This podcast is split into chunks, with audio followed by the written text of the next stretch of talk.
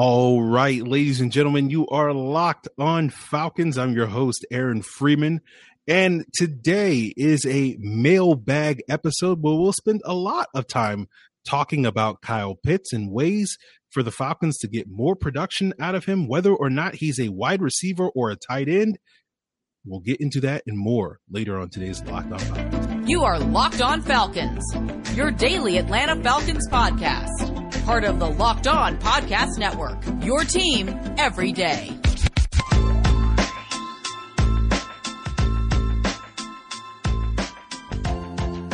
So, guys, you know me. I'm Aaron Freeman, been covering the Falcons for many years, formerly at FalcFans.com, RIP, still going strong on Twitter at FalcFans, writing occasional weekly content for the Falcoholic, the SB Nation website for the Atlanta Falcons, and of course, the host of this illustrious Locked On Falcons podcast, your daily Atlanta Falcons podcast, right here on the Locked On Podcast Network, your team every day. And I want to thank you for making Locked On Falcons your first listen each and every day. Of course, Locked On Falcons is free and available on a variety of podcast platforms, including Apple, Odyssey, Google, and Spotify, as well as now free and available on YouTube. Make sure you subscribe to the Locked On Falcons YouTube channel. Make sure you give us that thumbs up and leave a comment and all that sort of jazz. So today is a Q&A episode there's some leftover questions that were sent in a couple of them, you know, more than two weeks ago that I did not get the chance to answer over the past two weeks. And that includes sort of Kyle Pitts and why he has not been as productive as we thought. And again, that question was from two weeks ago, and we've seen Kyle Pitts come off a very big game. And we'll we'll get into sort of how the Falcons exactly utilize Kyle Pitts.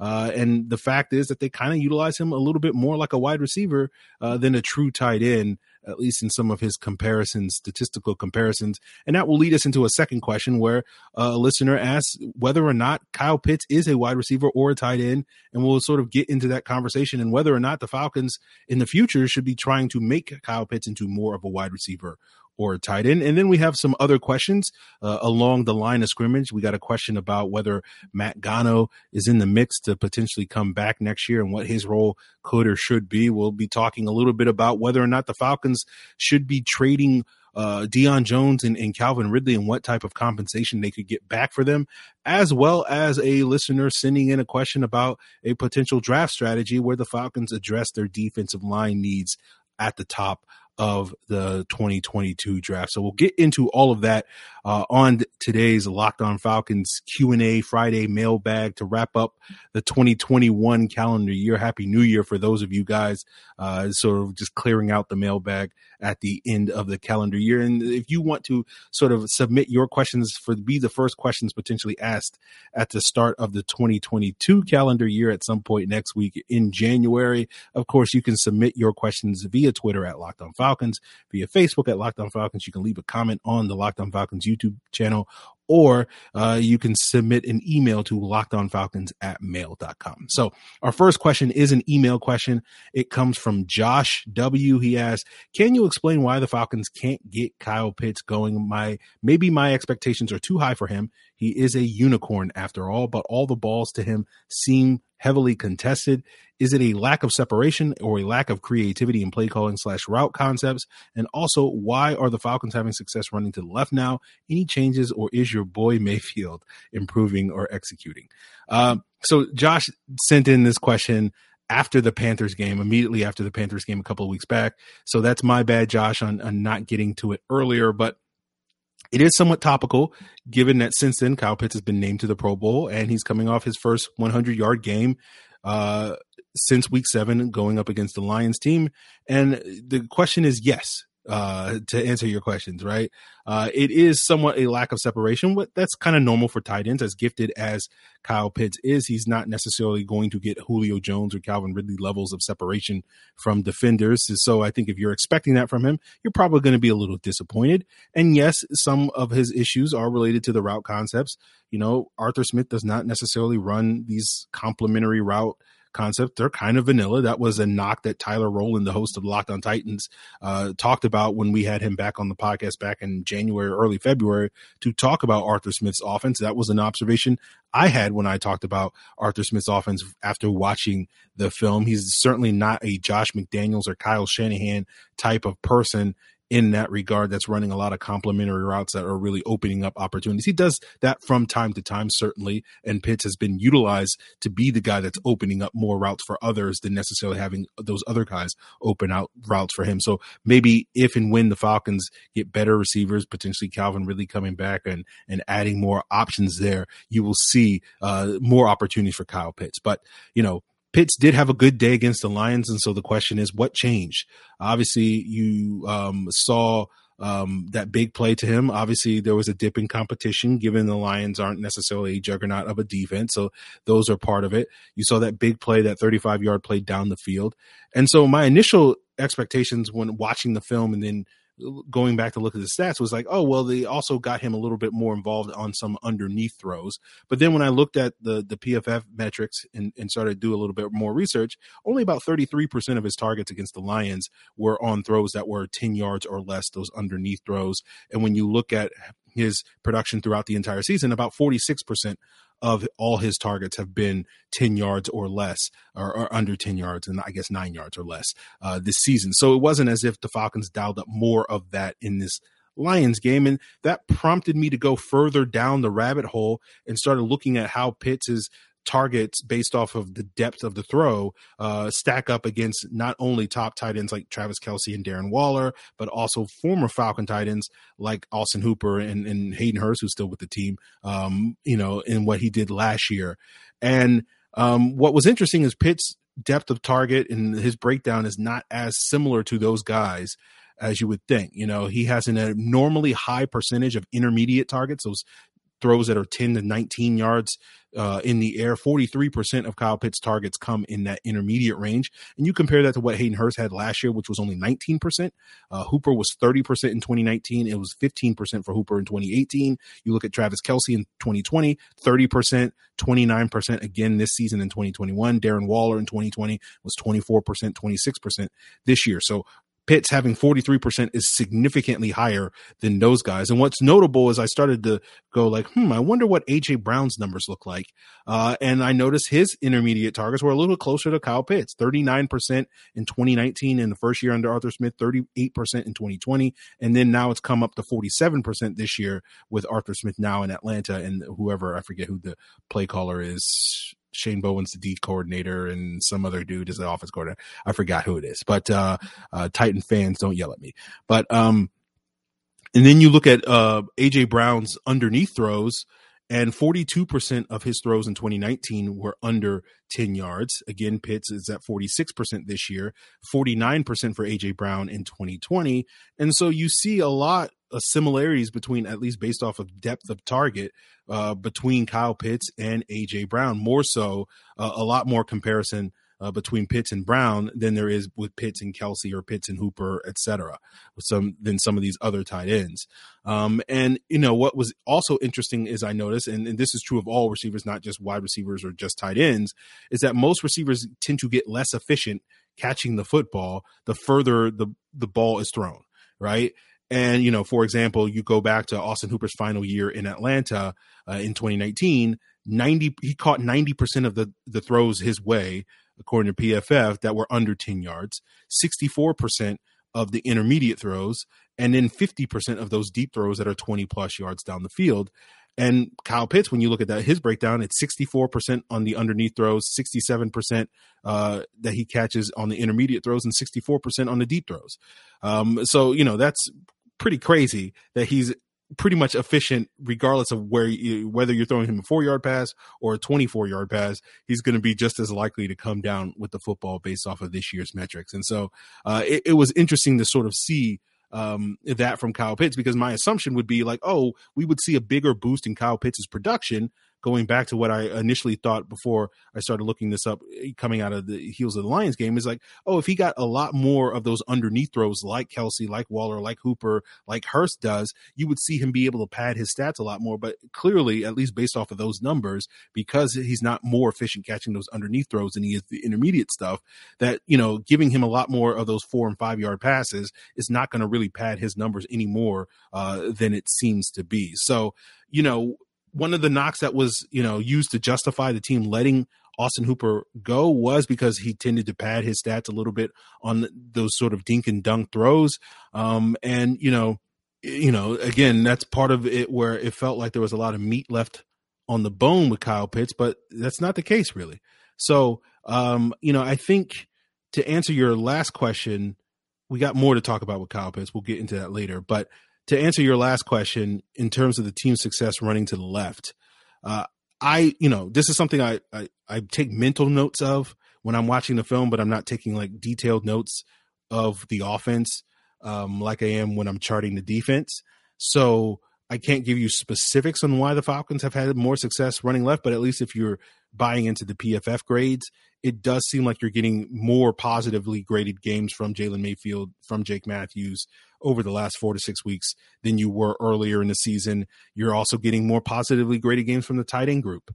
Um, again, it's not every single week that they're grading highly, but you're getting a lot more games in the 70s or in the green range on the PFF grades, uh, you know, over the last four to six weeks from, you know, Lee Smith and, and Pitts and Hurst, uh, as well as Matthews and Mayfield than you were getting earlier in the season when it was a lot of orange, a lot of yellow that's in that, you know, 40, 50 range or whatever the case may be. So I think that's probably a factor in it. And probably one of the projects I'll partake in, you know, shortly after the season is over is going back and looking at every run snap because that's something I'll probably wind up doing ahead of the year in positional reviews, uh, particularly when it gets to the offensive line to really look at, okay, let's actually chart um, how everybody's performing on each individual run play over the course of a season. Um, and that's maybe something I'll do after the season, but probably not until then. I'm I'm very behind on my film watching uh, so far this season, so uh, I apologize in advance.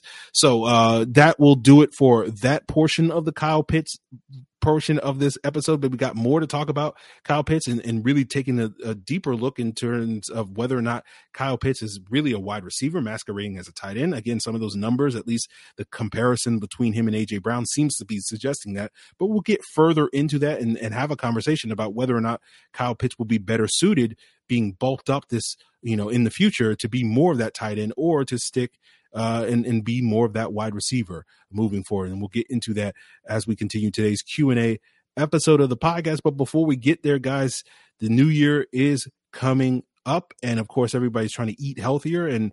You know, a great way to do that is by checking out Built Bar, the best tasting protein bar on the market.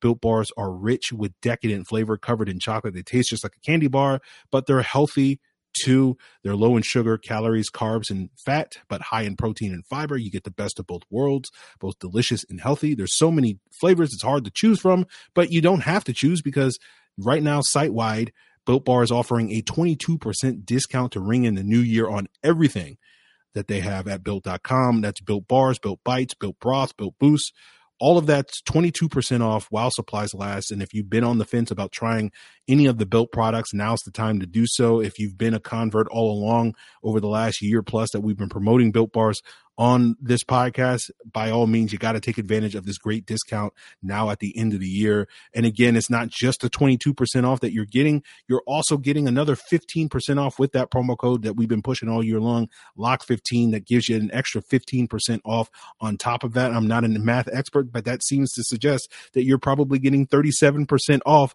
all built products if you go right now to built.com and use that promo code locked15 uh, to get the additional 15% off on top of the 22% off. Again, that's promo code LOCKED15 at built.com to get those great savings to ring in the new year. So our next question comes from the dude at dude order on Twitter. Yes. Uh, Friday mailbag, Falc fans, is Kyle Pitts a wide receiver masquerading as a tight end? Josh Stitcher and Ryan Nine Farmer and myself are seeking your expert opinion. So this has been something that's been raging in my mentions for the last couple of days since uh, the dude uh, submitted this question, and you know I haven't been paying attention, but uh, you know I think the answer is yes. Kyle Pitts is a wide receiver, kind of masquerading as a tight end. I would sit here and say for all three of you and anybody else out there, you probably shouldn't waste that much energy or like brain cells on whether or not Kyle Pitts is a WR or a TE uh, it doesn't really matter. It's not that consequential to you. It's certainly consequential to his agent uh, because you know when it comes to paying his fifth year option in a couple of years, uh, and or you know if he gets you know franchise tagged, it's going to matter to those guys because it's going to be the difference between a few million dollars that he can make uh, potentially. Uh, but for those of us that are fans, like, you know, it doesn't really matter all that much. And so, you know, the reason why I say yes, he's kind of a wide receiver is because when you look at the 708 snaps that Kyle Pitts has played this year, according to PFF, 32% of them have come being an inline player. 37% have had him lined up in the slot. 31% have had him lined up wide. And if you break it down based off of pass versus run on passing downs, 22% of his snaps come in line, 44% in the slot, and 34% out wide. On run plays, it's 56% in line, 20% in the slot, and 23% out wide. So when you hear people, including myself, saying like, oh, 75 to 85, 80% of the time, uh, Kyle Pitts is essentially lined up as a wide receiver, that's where those numbers are coming from, particularly on those passing downs where it's 78% currently. Uh, so you just round up to 80%. So, you know, I think the Falcons are going to have to make a choice in the future when it comes to Kyle Pitts, whether or not to embrace him as a wide receiver and, and continue him in this AJ Brown esque role that we pointed out earlier on today's episode, or to potentially bulk him up and, and make him a true or at least more of an inline tight end than he actually is. I didn't look up the numbers for guys like Kelce and Waller, but I'm pretty sure that they spend a lot more of their passing down slots uh, snaps, probably closer to 40% of their snaps in line. The last time I remember looking at, at those numbers, but I didn't look them up before jumping on this podcast. Uh, so for me, my preference, and I stress the word preference because it's a question mark, and I don't necessarily feel like there's a definitive answer here. It's just a matter of what your preference is in, in terms of what you want to see from Kyle Pitts moving forward.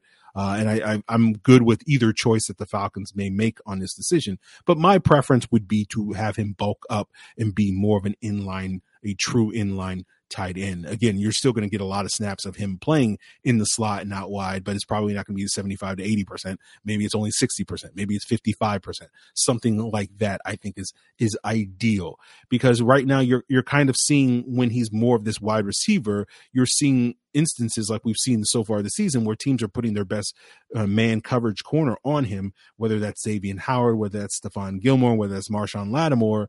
And those aren't matchups that Pitts has consistently won uh, this season. You know, Kyle Pitts is very special, but, you know, watching him this year, I'm not getting the feeling that he's, you know, that Julio Jones, that Megatron level wide rec- as a pure wide receiver guy that you know he was often hyped to be. He certainly has the athletic profile of those guys, but as a pure player and route runner, I don't see that type of uh, receiver threat in that guy to, to gain the separation that we were talking about earlier in the show.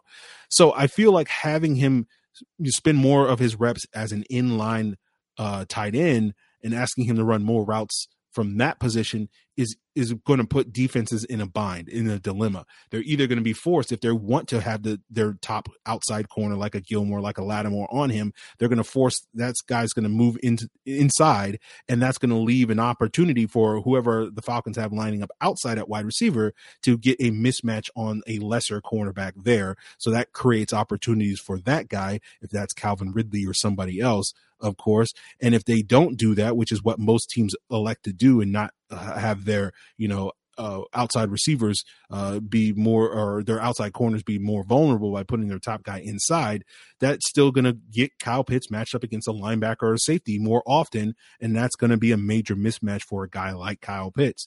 Um, and then on top of that, if he can become a little bit more of a reliable blocker, that's going to also benefit given how we know Arthur Smith wants to be that physical uh, run football team. So you're getting the best of both worlds in that regard. Um, and, you know, if you're sitting here saying, oh, but if he bulks up, if he gets up to like 250, 255, or whatever the case may be, he might lose a step in terms of the speed department. But I, I wouldn't be too worried about that, especially uh, with him as a more of a true tight end. Like, you know, he was, he ran a 444 at 245 pounds. So let's imagine, let's say he puts on 10 or 12 pounds of muscle and now he runs a 454 or whatever the case may be. 454 is below average speed for a wide receiver. Uh, it would be like 37th percentile among wide receivers based off of mockdraftable.com's combine data. Uh, but it would still be 92nd percentile as far as 40 speed for a tight end, 454 would be. Uh, and it would be like 90th percentile, I think, for a linebacker. So he would make him faster than 90% of the linebackers that come into the NFL. And I think it's like 58th percentile uh, against safeties. Uh, so, and, and, then you're not really worried about him outrunning safeties because the whole point is, you know, his six five frame and his seven foot wingspan is what you want against those safeties. You, again, the whole idea behind drafting Kyle Pitts is he's too fast for linebackers and too big for safeties to cover. So that to me would be the ideal way of utilizing. I'd like to see him bulk up a little bit more. You know, he he he was 245 at his pro day. I don't know, just eyeballing it, I have no idea.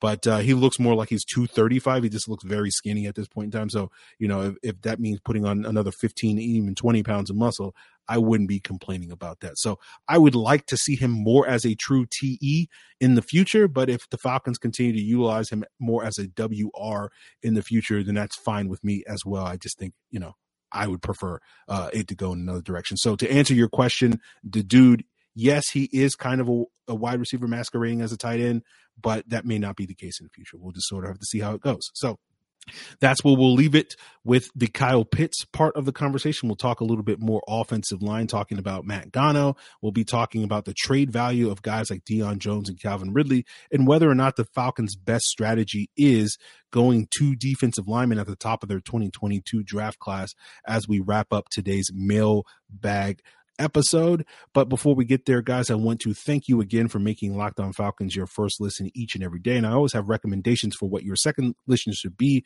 In addition to Locked On Bulldogs, you should be checking out the Ultimate College Football Playoff Preview 2021. It's its own feed on the Locked On Podcast Network. If you subscribe to the NFL preview that we did earlier this year, then you are still subscribed to the Ultimate College Football Playoff Preview that is on this that same feed. And if you're not subscribed to that feed, all you got to do is go to your favorite podcast platform and search for the Ultimate College Football Playoff Preview. And you those are giving you updates, betting advice, and, and in depth uh, breakdowns of all the matchups from the local experts here on the Locked On Podcast Network ahead of this weekend's game. So go check out the Ultimate College Football Playoff Preview 2021 on your preferred podcast platform.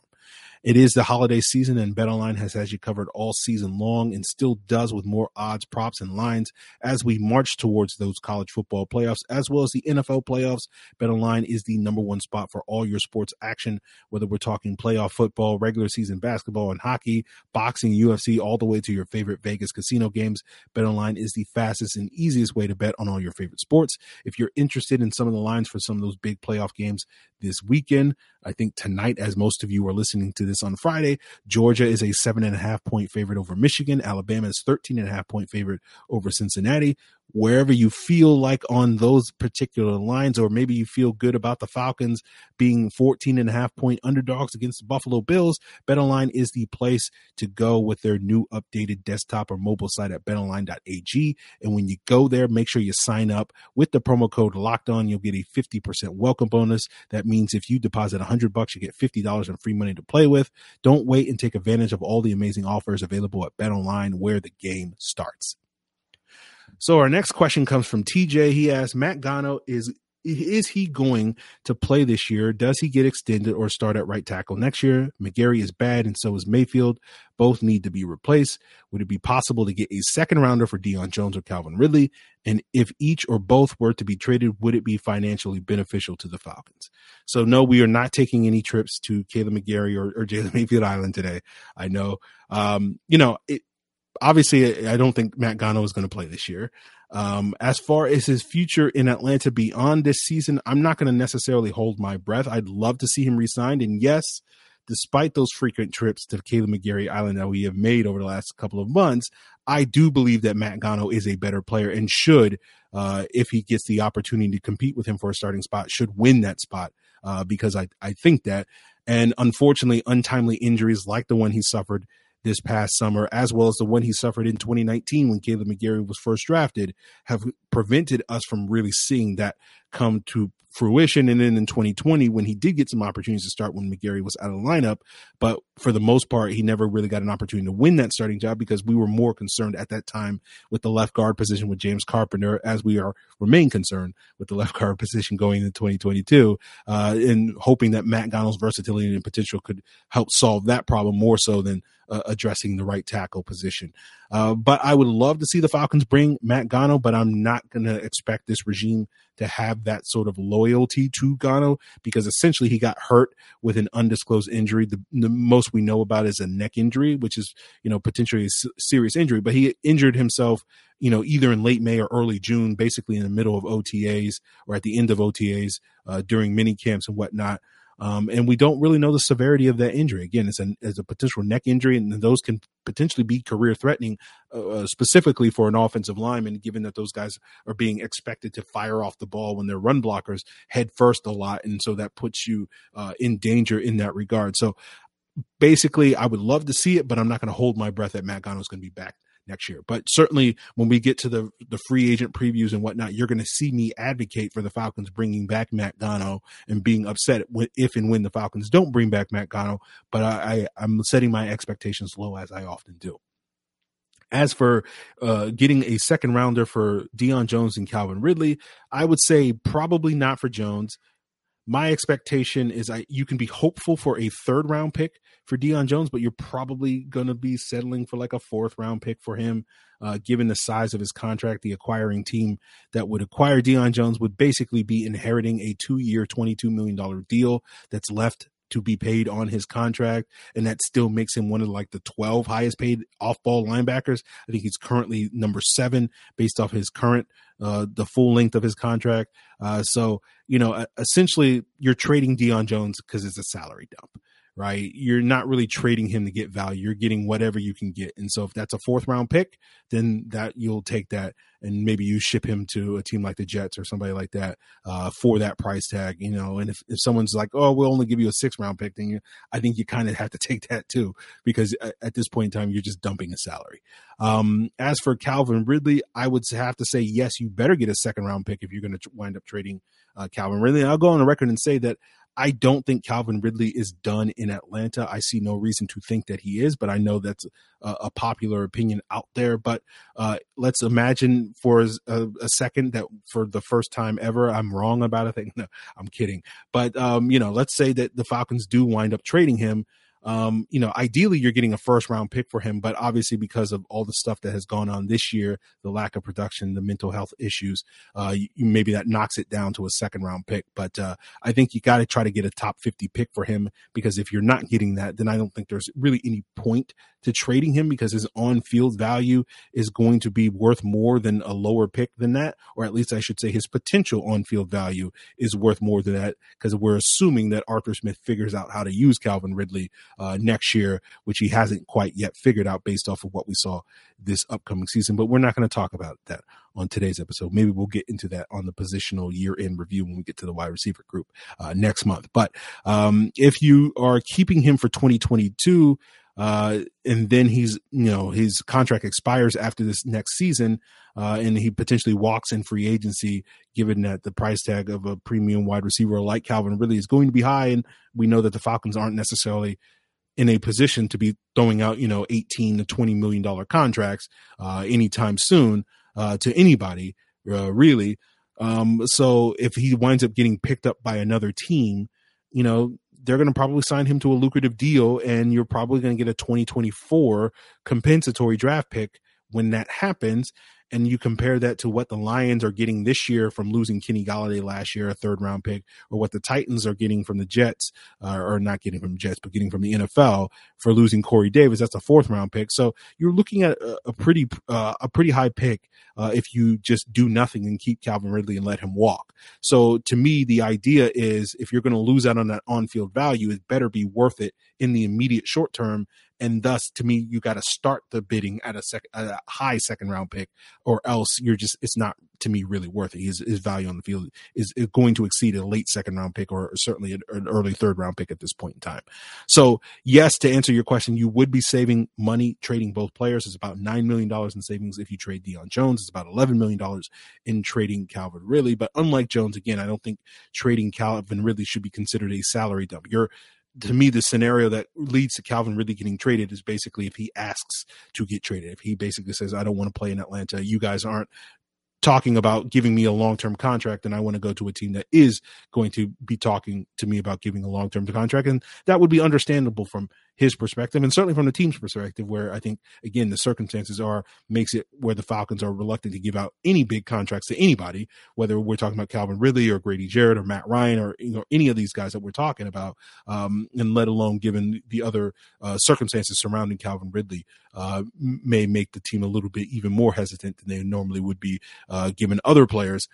And so, you know, we've seen this before with other, you know, wide receivers that they you know they want to get those big contracts. They're seeing all these guys getting paid elsewhere, and they're like, uh, "Why not me?" And if the Falcons aren't going to provide that, then let send me someplace that is going to provide that. And we've seen that happen time and time again around the league. So, you know, to me, basically, I'm I'm saying that because you know there's a tendency for people to want to label one side or the other the bad guy in these types of situations and i don't think this is a situation where that would fit in this scenario where the falcons do decide to part ways with calvin ridley uh, assuming that's how it goes down but uh, we'll just you know we don't know how that's going to go. So um, you know i would basically say i will end it on this. You know if you are in the camp that the falcons lack talent you know, I think it's hard for you to justify being also in the camp of let's trade Calvin Ridley, particularly for a day two pick, because you know a day two pick is at best like got like a forty percent chance of turning into a good player, and, and certainly has considerably less chances of turning into a Pro Bowl caliber player like Calvin Ridley. So again, you would probably be looking at it again, going back to that on field value that Calvin Ridley gives you. That if you're concerned about the lack of talent on this team currently, trading away Calvin Ridley is, is certainly hurting your ability uh, to enhance the talent of this team, even if it's only for one more season. Um, I think you know if you if talent lack of talent is that much of a concern to you, then you would take one year of Calvin Ridley over you know a second or third round pick or whatever the case may be. So um, I hope that answers your question, TJ. We got one more question from Jim. He asked for all the talk about the weak offensive line and need for a solid left guard. The priorities in the upcoming draft have to be edge in the interior defensive line. Our defensive line places little, if any, pressure on opposing quarterbacks. It has been that way for years and never improves. As you know, Takk McKinley and Deadrin Senat being recent examples. Save Grady Jarrett. We lack talent not coaching or effort on the defensive line. Top two picks must be on the defensive line. Use our second second round pick. Thank you, Titans, to trade up if necessary. What do you think from Jim? Sure, Jim. Yeah, sounds pretty plausible. I don't disagree with anything you said. Um, but what I will say, Jim, and I will say this to anybody else who's probably only started checking out the show in the last six months since last draft, when you sort of ask me these kind of vague draft related questions, like and again, no offense to you, Jim. You know, I'm not going to probably be as opinionated as you probably want. You know, I'm not necessarily into this let's draft positions. Um, you know, I'm about drafting players. That's ultimately what teams are doing. And that's to me, my perspective is like, you know, give me some, if you want some actual feedback, give me some actual players to talk about rather than just sort of vague positions. Uh, like, let's get an edge rusher, let's get an interior defensive line. Okay, sure. Sounds great in theory, but who are you getting? You know, I, and I, this is a trend um, that I see far too often where fans get too focused on the positions that players play, particularly when it comes to the draft rather than the actual players. Uh, you know, they look at it like, okay, position X is our biggest need, so we need to take that in round one. Position Y is our second biggest need, that needs to be our round two pick, and position Z is our third biggest need, that's our th- third round pick, and so on and so forth. Um, but that's not really how the draft works, you know. And, and if you're a team that drafts that way, um, then you're going to wind up being basically the Oakland Raiders or the Las Vegas Raiders and that's probably not even fair to, to categorize them. You're going to wind up basically reaching on a whole bunch of players, uh, often, more often than not, and you're going to wind up. Why are we not getting the same value with our first, second, and third round picks as everybody else seems to be getting? Um, you should be drafting the best players, and ideally, that lines up to being at some of your biggest positions of need, but it's not always going to be the case uh, because not every draft is created equal and not every player is created equal. And certainly not every player is going to be a good fit in your scheme. Like there's going to be so many people sitting here suggesting the Falcons take this offensive lineman, but he's not a good fit in the outside zone scheme that the Falcons deploy because he can't, you know, that's part of the issue that goes on with Jalen Mayfield, right? That's part of the issue that goes on with Kaleb McGary and, and whatnot. Um, and so, like, if you're sitting here suggesting, "Hey, let's take two defensive linemen with our first two picks," okay, I'm like, I'm like, cool. Theoretically, that makes a ton of sense, and I agree with you. But who are you getting? Like, because on one hand, you can get Takk McKinley and Marlon Davidson as those two top picks, and that's not really going to move the needle for you, right? Or you're going to get T.J. Watt or Stephon Tuitt, like the Steelers did uh, several years back. Um, and you know that would certainly, if you're getting those types of players, that's going to certainly move the needle for your defense. So, you know, my my recommendation to Jim and anybody else out there, you know, if you say, hey, what about drafting this position or that position? I'm like, sure, fine whatever you know but if you you know because I, I can't give you any real feedback other than just vagaries about like hey i think this position is strong in this draft and you know I, I don't know. Like I haven't done enough homework to really give you that type of feedback. But if you give me specific players and ask me my opinion about specific players, and again, I'm still early in the process, so maybe not send these questions in in January. But once we get to February and whatnot, and we start doing mock draft Mondays, I, I can give you a little bit more feedback on specific players because I will have done much more homework by that point in time. But like if you give me that, if you ask me those questions, I can give you some real feedback for that. So uh, that would be my recommendation to you, Jim, and anybody else out there there that submits similar questions. But uh, if you want to submit uh, similar or different questions, of course, you can do so on Twitter or Facebook at Locked On Falcons, via email at lockedonfalcons at mail.com, or you can submit a comment on Locked On Falcons YouTube channel. That is going to do it, guys, for this week. We'll be back obviously on Sunday with a rapid reaction to whatever happens in this Buffalo Bills game.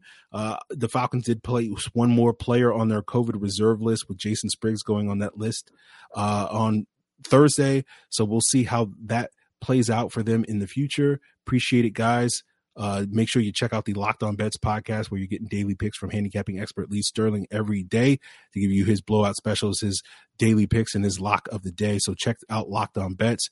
Appreciate it, guys. Hope you have a great uh, weekend. Stay safe out there for New Year's Eve. Until then.